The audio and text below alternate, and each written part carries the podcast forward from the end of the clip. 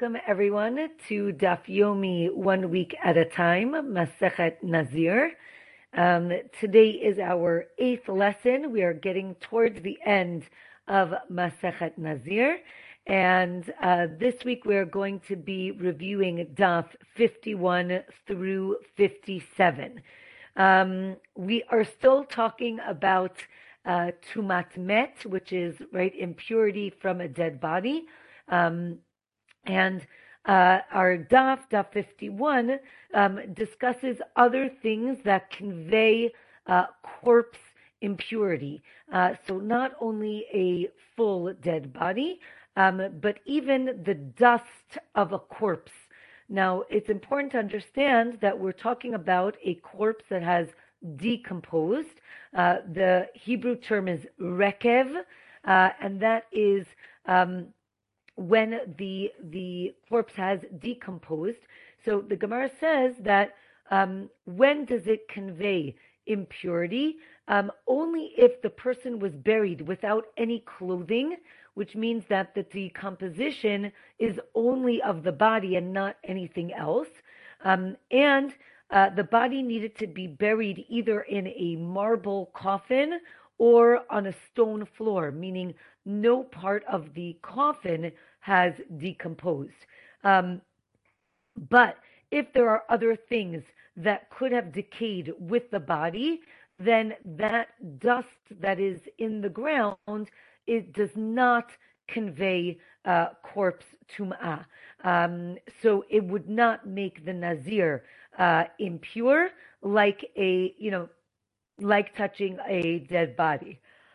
Um, the the Gemara continues and says that this rekev is only from flesh and sinews and bones. As I mentioned, um, it's the decomposition of the body. It is important to note that if a body is um, ash, meaning if it's cremated, Um, it does not seem to give uh, to uh, impurity uh, like a dead body. So that's just interesting to understand. Um, the Gemara says that only decayed flesh, if it's only decayed flesh without any bones, it does not convey impurity. Um, but if you have bones and flesh, uh, then it does make a person impure if they touch this. Um, if two bodies were buried together, then the dust is not uh, does not convey impurity, only one corpse.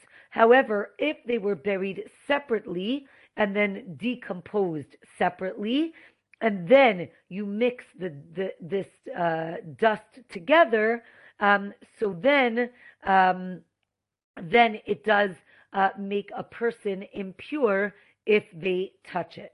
Um, if a person's hair was cut after they died, and then they were buried with that hair, uh, so now the dust that has all decomposed um, is not does not convey impurity, because hair that was attached to the body is part of the body. So if it all decomposes, then it works. But if it was cut off afterwards, now it's seen as a separate entity, and now that when that decomposes, uh, it uh, does not convey impurity. Um, teeth, hair, and nails. Again, we're talking about a body that decomposes. If the body is full and decomposes, every part of that will convey impurity. However, if there were things that were detached from the body, meaning after the person passed away, so as I mentioned, teeth, hair, nails, um, so if they decompose with the body, again, if they were removed and then were placed with the body, uh, then that um, that dust that decomposes is not going to be uh, conveying impurity. Um, interesting, the Gemara asks, what about the heel of your foot? Why do they ask that? Because most people have dead skin already on their the heel of their foot. Uh, one could think that that's already seen as not part of the body. Then when the whole body decomposes, we have something that was not originally part of the body. Um, but the Gemara says no, um, meaning as long as it's all together, uh, then the the that dust of that uh, body is does convey impurity. Um, the Gemara asks again. Our our idea is it has to be only uh, only that body. Um, the Gemara asks, what if a woman, unfortunately, let's say, uh, dies and she was pregnant, so she's now buried with her fetus within her? Um, is that seen as one corpse, and then when it decomposes again, that um, dust is seen as conveying impurity?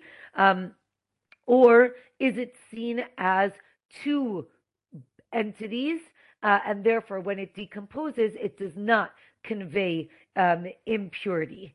Um, so uh, the Gemara doesn't really answer this question. It adds more questions, right? What if um, they ground up a corpse into dust?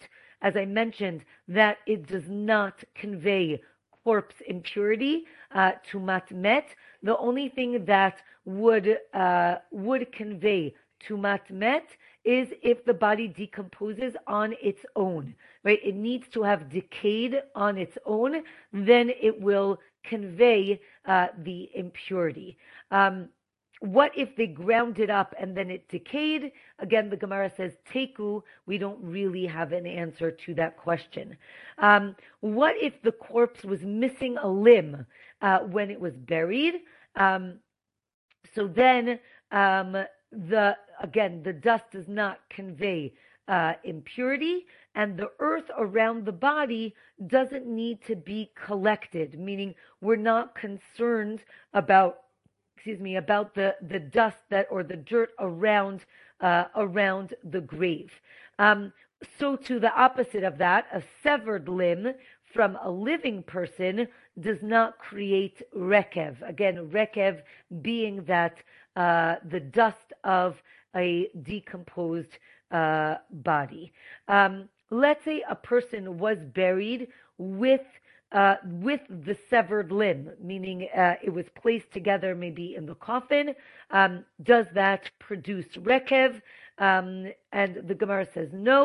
Um, again, uh, that severed limb was severed from a live person, therefore uh, it does not, when it decomposes, it does not convey uh, tumat met, corpse um, impurity.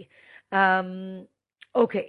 So the Gemara talks about now, since we're talking about whole and versus uh, uh, things that are missing limbs, uh, so now it goes to um, dietary laws. And it says that if a person eats an ant, right, an ant is very tiny, but it's a, a complete being or creation. Um, so if you eat a whole ant, you are liable because you ate an ant. But um, let's say, uh, right, again, even if it's very small, right, it's not a kezayit, it's not the the sheer, it's not the amount that would normally make a person liable, but because it's a complete being, uh, the person is liable. Um, so the Gemara asks, what if you ate an ant who is missing a leg?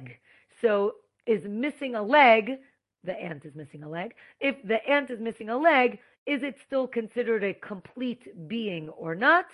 Um, and uh, Daf fifty-two tells us that the, the Torah teaches that you can't eat, you know, shratzim, like creepy, crawly uh, insects.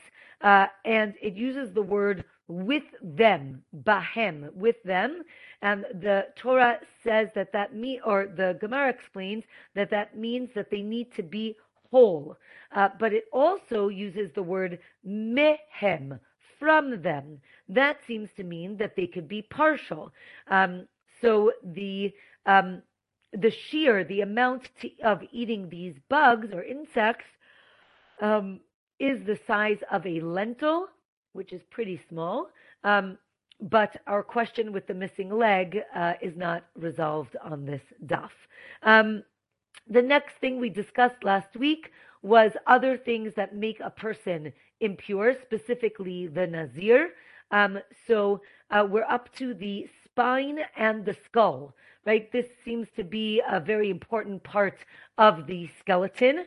Um, so the Gemara asks, does it mean this? You have to have the spine and the skull, or is it the spine or the skull? Um, so again, we're trying to understand what would make a Nazir impure. Um, so the Gemara says that if the majority of ribs, again, we're talking about a skeleton now, so if majority of the ribs were removed from one side, so and they're not there, so then this skeleton will not convey uh, Tumat Met, this impurity. But if the majority of the ribs were broken from both sides, now they're broken, they're not removed, um, so it would have to be from both sides, then it would not be impure. If it was broken only on one side, it would still convey impurity. Um, but it seems that in the grave, uh, if everything is buried together, it would uh, convey this impurity. And it seems to imply that it's seen as all united in the grave. So now we were talking about the ribs. Uh, so... Uh, those of you who know that the ribs are attached to the spine, this seems to prove that we're only talking about the spine, uh, and then it seems that it would be either or. Um, or, no, maybe even though we were talking about the ribs, uh, you also need the skull as well in order to convey uh, the Tumat Met. Um, so Rabbi Akiva and the sages disagreed about six things, um, if they conveyed impurity or not. Um, and the Gemara says that he actually retracted his opinion afterwards.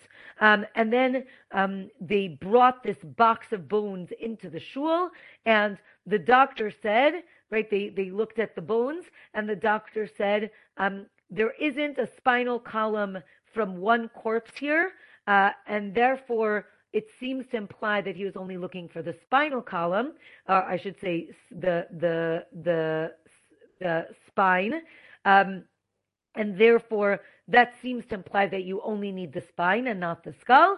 And the Gemara says, no, maybe he meant skull and spine.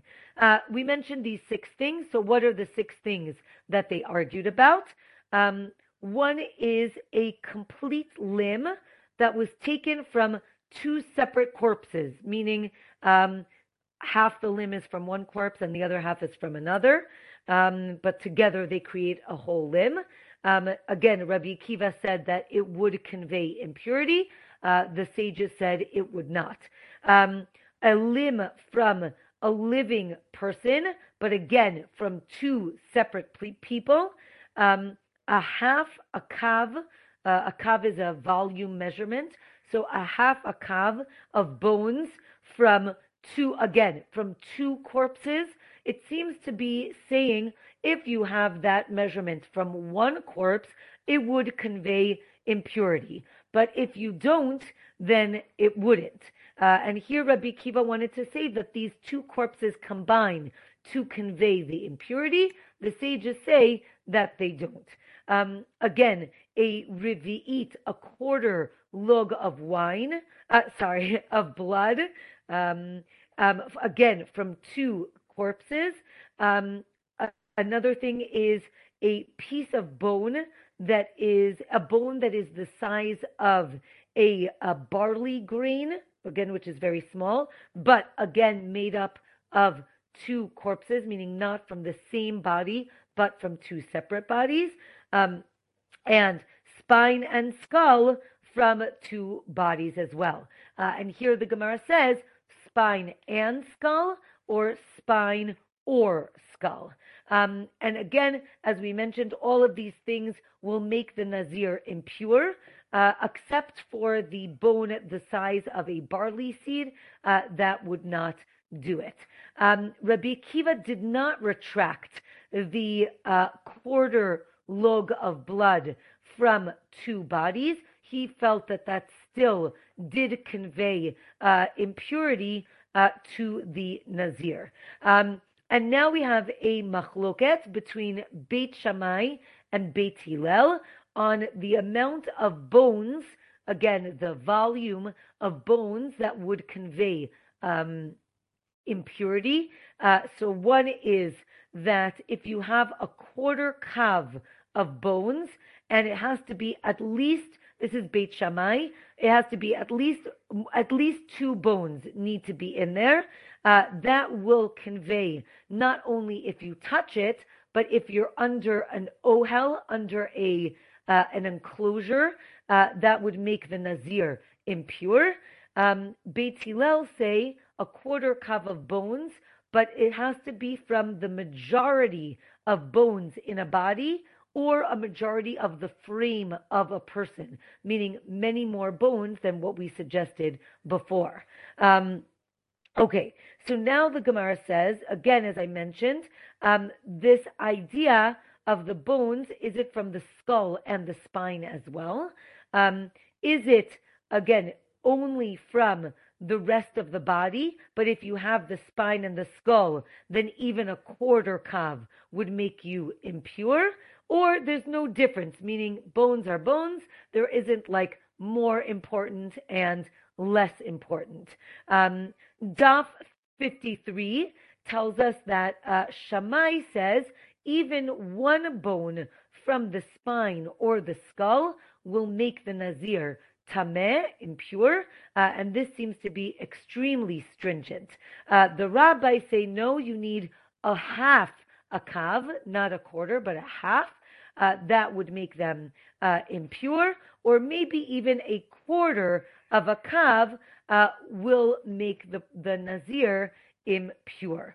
Um, so the Gemara actually tells us that this was an ancient dis- disagreement between a half a kav and a quarter of a kav, um, and if it makes a Nazir impure, or if only it prevents a person from eating the sacrificial meat, the kodshim, um, that would be an issue, uh, but it wouldn't necessarily make the Nazir impure.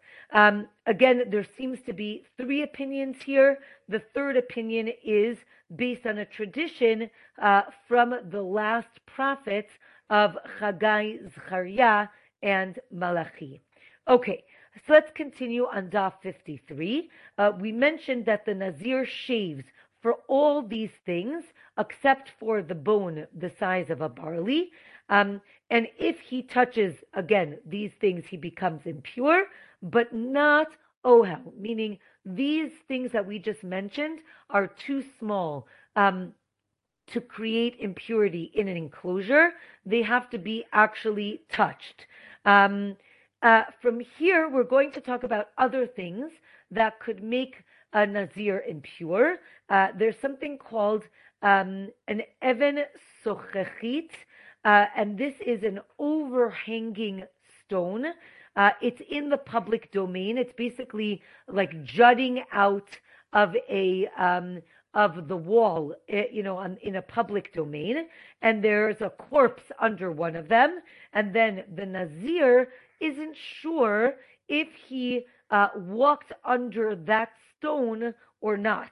Um, this would be what we call Safek Tum'ah, right? Meaning impurity that we're in doubt about.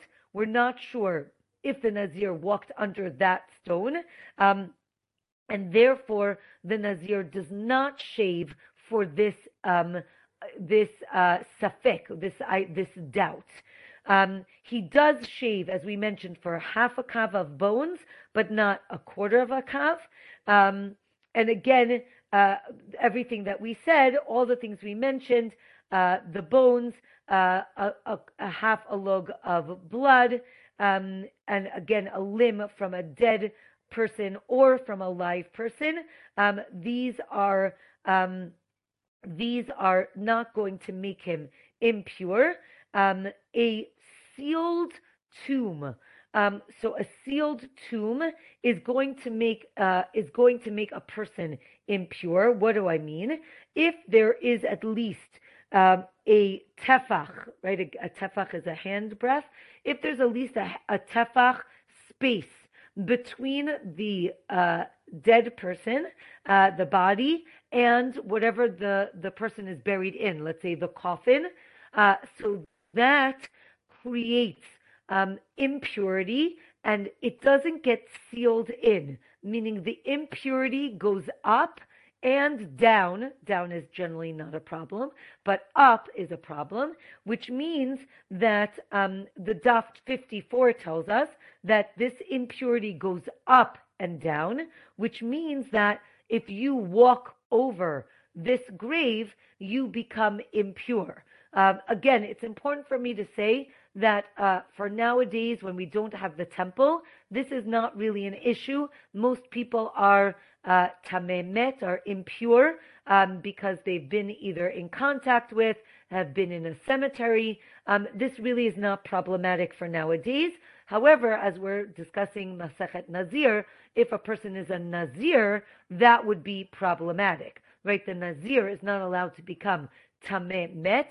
So to a priest, a Kohen, right? Therefore, um, a Kohen generally does not go to the cemetery. Uh, if they need to, they tend to be, uh, you know, in the, like in the street or on the edge where they are not going to accidentally walk over a grave. This is the reason, right? The reason is that the impurity goes up from the grave.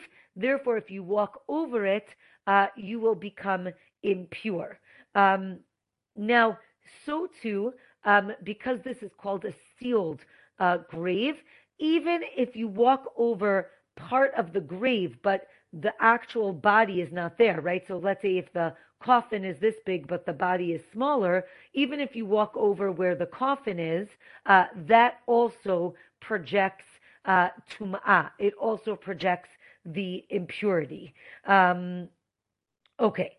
Um, As we said again, um, okay, when, so now the Gemara says that when does, let's say the Nazir becomes impure, uh, when does the Nazir who's impure start his count again, right? So when a Nazir becomes impure, this, the count stops, that we lose the days that came beforehand, and we um, restart the count.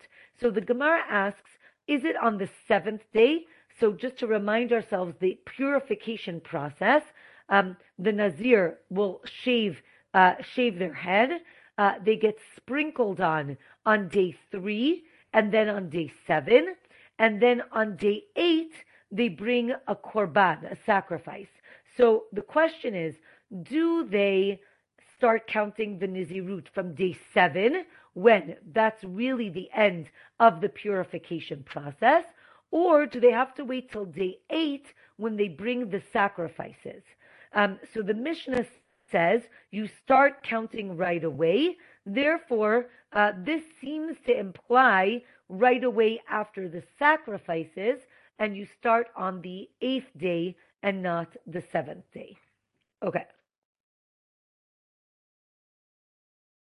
Um, okay.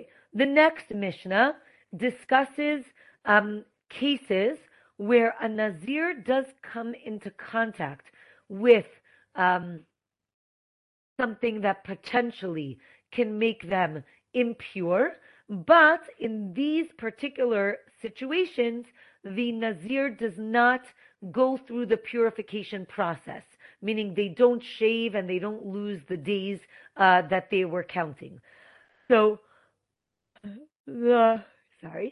Um, the first case is overhanging branches, um, right? So if you have a tree, uh, we actually had this in Queens.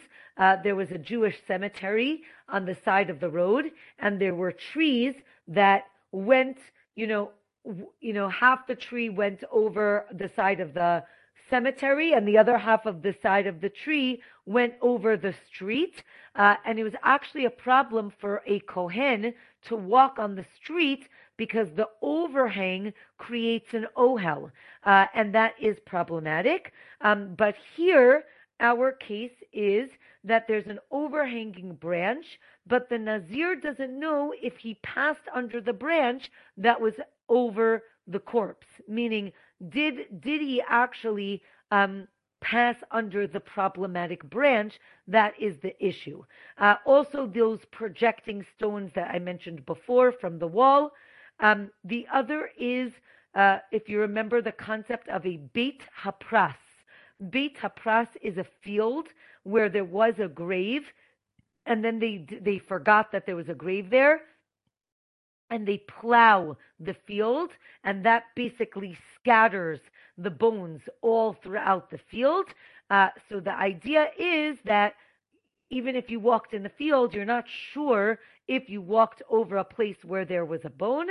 Um, okay, here the next uh, category is um, chutz laaretz, which means any country outside of Israel. Don't get upset yet. Um, but uh, here the sages said, uh, or they decreed, that um, the land outside of Israel is impure. Uh, we're going to discuss what this means, uh, and we'll we'll discuss it in a minute in the Gemara. Um, next, the cover and the walls of a grave. Um, these are the stones that cover the grave, um, and a rivi'it of blood, um, and a quarter kav of bones. Again, this is a smaller amount than we mentioned before. Uh, therefore, they are going to convey impurity, but not strong enough to make the Nazir uh, Tumat Met, that he has to shave and do the whole process. Um, and also the last thing is vessels that touched a dead body, um, and a leper, a mitzora, right? All of these things, if a Nazir touched these things, so they do become impure, but they don't need to shave and bring the sacrifices. And I, as I mentioned, they get sprinkled on day three and on day seven. Um, they do not lose the previous days, um, and they start counting right away um, as soon as they become um, pure again. Um, if a Nazir became a zav, Uh, remember, a zav is a person who has a, an unnatural emission, um, or a mitzora, uh, if the, the Nazir became, uh, had got leprosy. Um, these impurities do not make, uh, again, do not forfeit the days of the Nazir, uh, and the Nazir continues counting all the way through. Even though they're impure, they're not impure Uh, from a dead body, from Tumat Met, um, and therefore the Nazir continues on uh, counting. Okay, so now the Gemara is going to go through each of these cases. Uh, the tree, the schach, the tree over the ground. Again, we said the branch which had a dead body under it. Um, we're not sure, again, uh, which branch the Nazir went under. So too with the stones that are protruding from the wall. Um, okay, let's get to our controversial statement. Chutz la'aretz, uh, which means any country outside of Israel, um, is uh, impure. What does that mean? So the Gemara asks, is it that we're talking about the airspace and there's something um, about being outside of Israel that makes a person impure? Uh, and here, uh, the Gemara seems to imply that it does not mean real impurity. It means that the sages were trying to discourage uh, Jews from leaving Israel and from going to other countries. Therefore, they said, if you go, you become impure. Uh, or is it that there's something physically in the dirt, the earth of outside of Israel that will make you impure? Uh, and here the question is, maybe um, people buried dead bodies, um, you know, in various places. One midrash, one explanation is uh, that after Noach, right after the great flood, uh, basically there were bodies that were buried all over the world, uh, but I guess not in Israel, uh, and therefore wherever you walk there might be a dead body, uh, and that's why you would be impure. Um, but again, so that is our, um, that's our machloket. Like, is it real or is it just figurative? Um, so the Gemara says, well, wait a minute, the Nazir, if he goes out of Israel, um, do they need to be sprinkled on three and seven, meaning do they get sprinkled? Uh, if that's the case, so then it really means that we're concerned that there are dead bodies there. Um, and the Gemara says, no, um, the, the Nazir does not get sprinkled on. It's just a decree. Uh, it's not uh, physically uh, going to give you uh, impurity. I guess not physically, but uh, spiritually, but uh, not really. Uh, it's more of a philosophical concept than a real concept. Um, so uh, the Gemara continues on Daf fifty-five. Um, right, it's a machloket. If a person enters, uh, right, if a person goes out of Israel and they're in a closed trunk, right? We've seen this before. I don't think that people walked around in closed trunks. I think this is more um, philosoph- like uh, theoretical, right? If I can construct a case where you don't step on the ground, um, did you become impure or not? Um, so the Gemara says, uh, is the person impure? Um, again, is it airspace or the actual dirt? Uh, the Gemara says, no, everyone agrees it's actually the dirt, meaning we're concerned that uh, there are dead bodies buried all over the place uh, and not marked. Um, and here the machloket would be, um, if the trunk itself, if you're moving it, does it create an ohel or not, right? Does a moving ohel count as an ohel? Again, an ohel literally means tent, but it means like if I'm moving and, you know, the and the trunk goes over a dead body, uh, does it create uh, an ohel? Um, so the Gemara says, no, uh, that can't be the case. It must be, we have to go back to our original assumption that it's really just a decree. Everybody knows it's really just about the airspace. And the question is, is there a decree if the person went in on a, in a trunk, right? Obviously, this is not a common way to travel. Um, and therefore, is there a decree on that or not? Um, so the Gemara asks, right, if you go in a trunk to uh, outside of Israel, Uh, you will remain pure. You do not become impure. But if you go by ship or a wagon, those are the common ways to go, uh, you do become impure. Um, if you stick your head and most of your body outside of the trunk, you also get uh, become impure. Again, this shows that it's about the airspace. Um, the days of... Um, Um, okay, the days of being a leper, a mitzora, um, don't count for the Nizirut, uh, only for, right, the thirty days of Nizirut, but if it's a long Nizirut, uh, they do count. Uh, and this seems to imply uh, that we're talking about um, um, a the idea of having to shave your head. Again, an, a, a person who is a mitzora, who gets leprosy, must shave actually their entire body. As we know, this is problematic for the Nazir. Uh, therefore, if it happens in the middle of a short Nizirut process, then they have to wait another thirty days so that they have the hair is, has grown back. If you're in a hundred-day Nizirut and it happens at the beginning, you still have more than thirty days for the hair to grow back. Um, Okay, now we get a, a challenging case.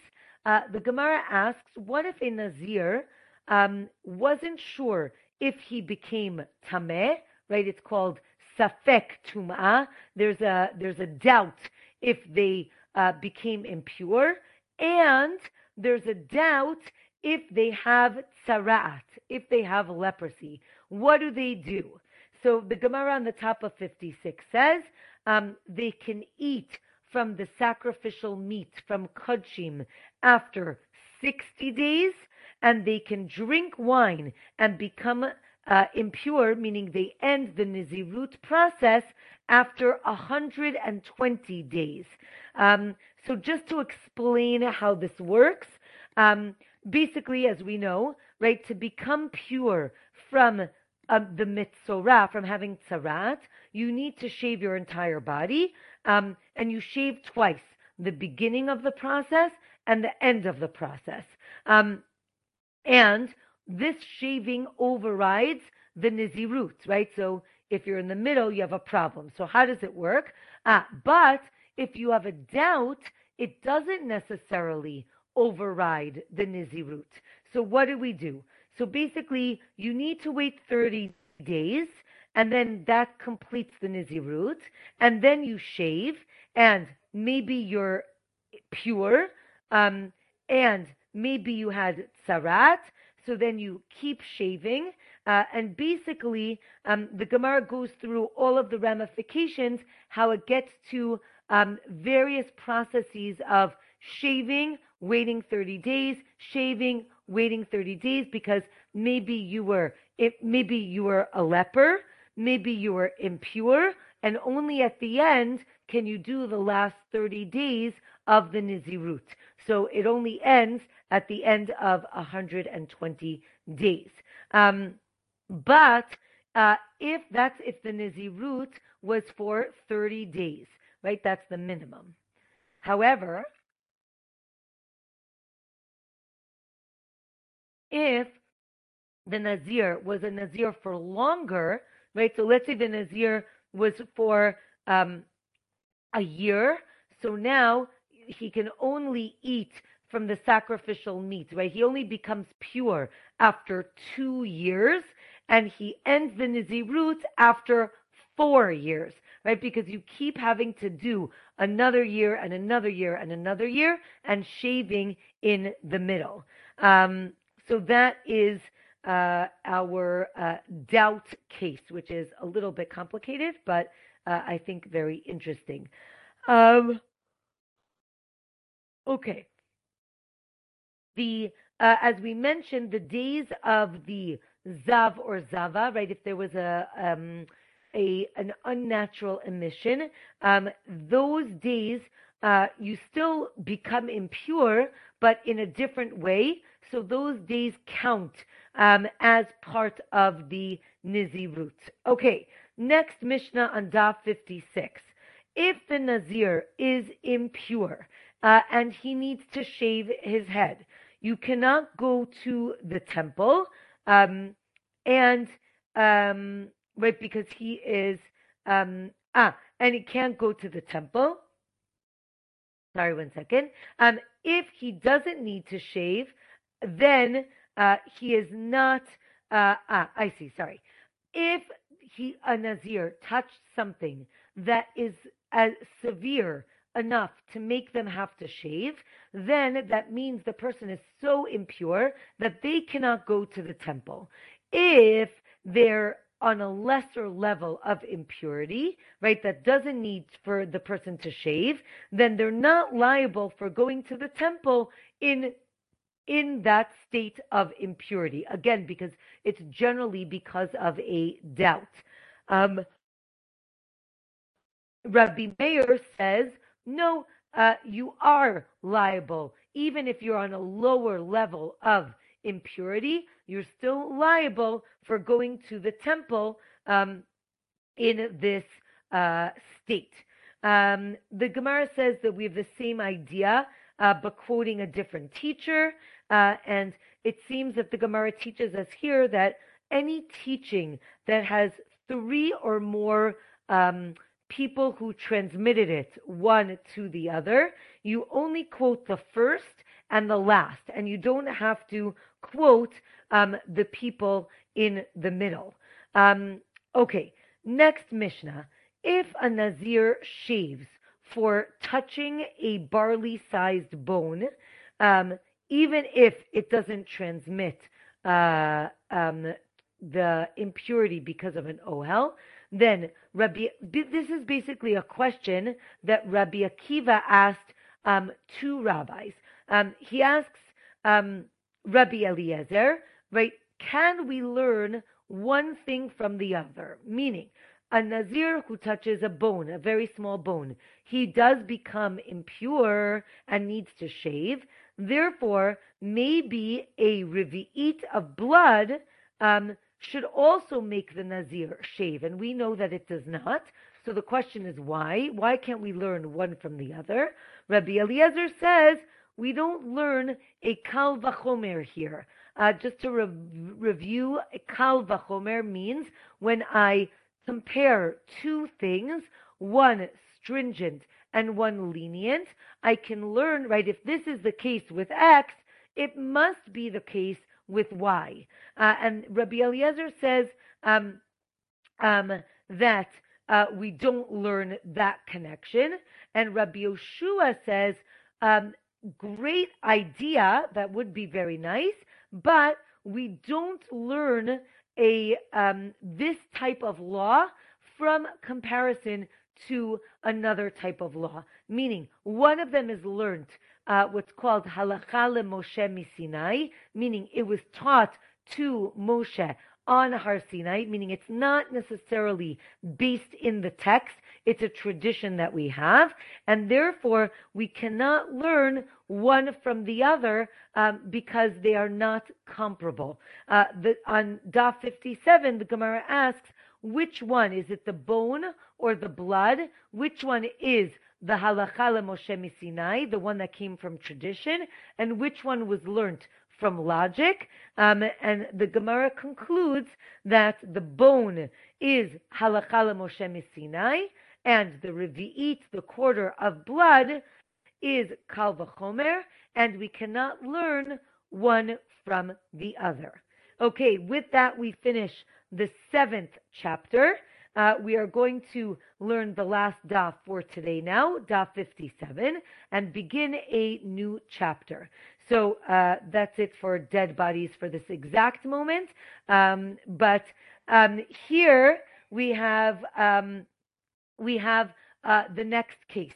Uh, the next case is that we have two uh, nizirim, and uh, they're standing together, and a person comes up to them and says, I saw one of you, uh, and you, one of you became impure. Um, and I'm not sure um, which one, which one became impure. Again, here we have a safek. We're not sure which one became uh, impure. Um, so what do we do?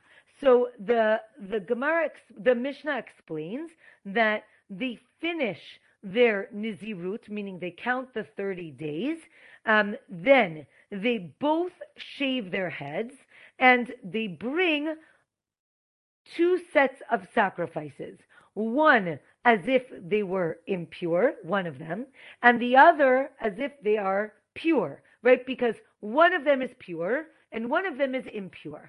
And basically they each say, right, they bring these two sets of sacrifices and they say, if I'm, right, each one, uh, each one says, if I'm impure, then these sacrifices are for me, and and the other set is for you.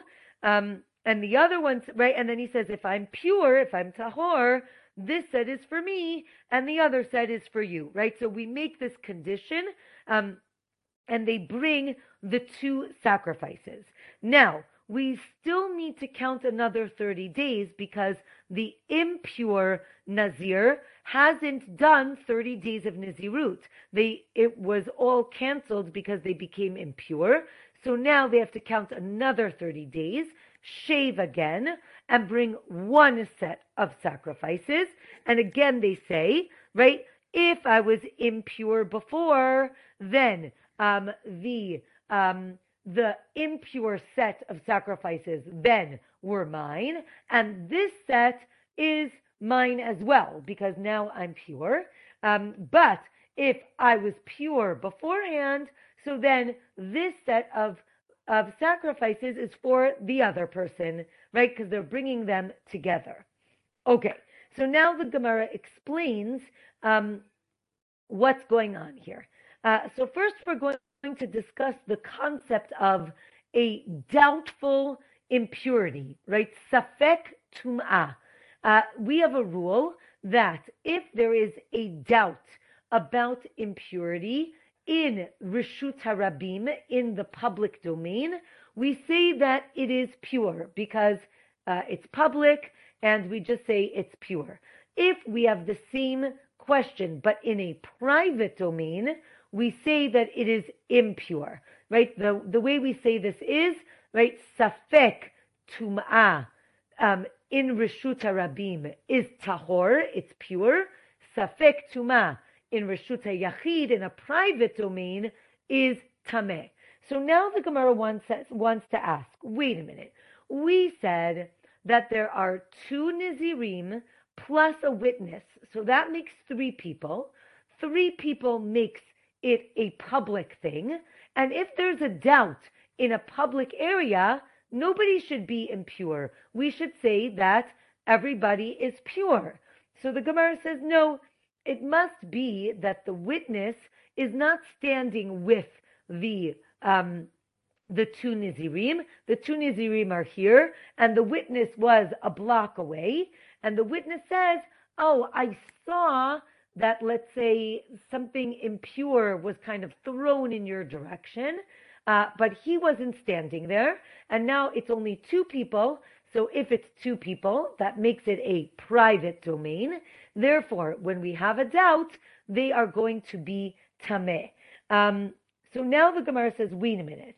Why, how could they both shave? Right? At the end of the process, you said that they both have to shave, but only one of them really needs to shave. And we know that it's problematic for a man to shave his head completely.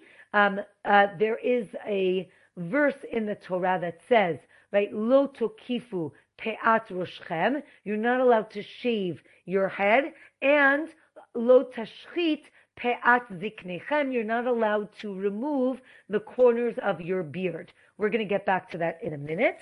Um, so the Gemara suggests one opinion is, oh, we're talking about women or children, right? Women and children do not have a prohibition from shaving their heads. So all you women, if you want to shave your head, you can. There's no prohibition, um, or a child. Um, so the Gemara says, well, wait a minute. Um, but to shave a child, uh, meaning if a man who has a prohibition to shave, uh, might be, it might be problematic, even if he's only shaving a child. Um, so the, the Gemara says that, um, right, really, maybe you are impure, uh, sorry, you have transgressed if an adult male shaves a child. Uh, and from here, there's actually a pretty terrible story.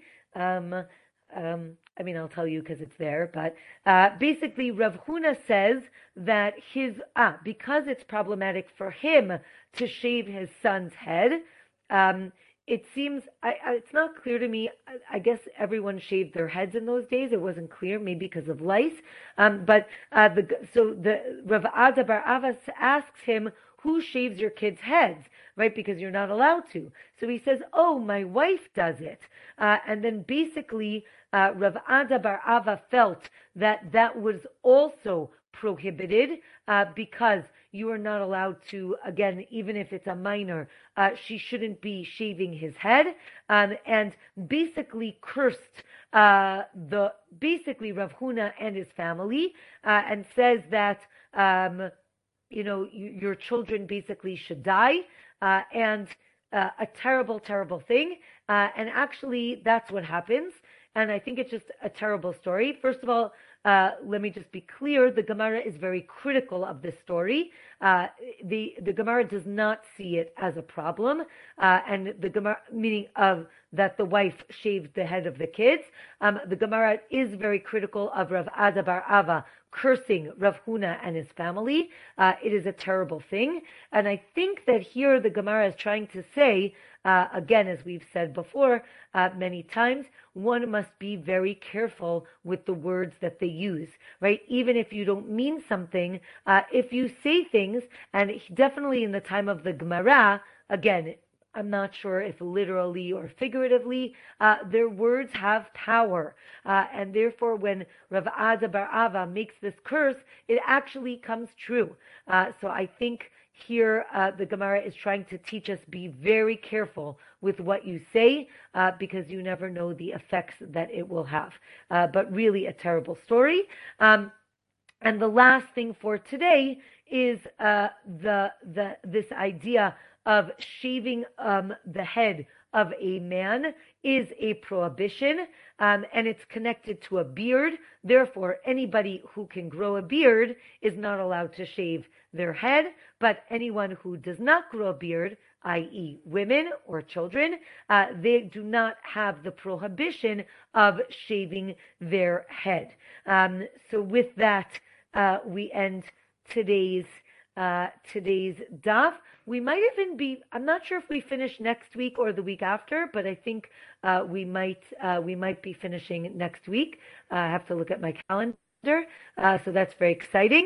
Uh, I see we have a few minutes left, so if anybody has uh, any questions, uh, I'm happy to answer them. Uh, yes. What happened to the two witness requirement? What's with the one witness deciding if someone is impure or not? Ah, that is an Excellent, excellent question. Excellent.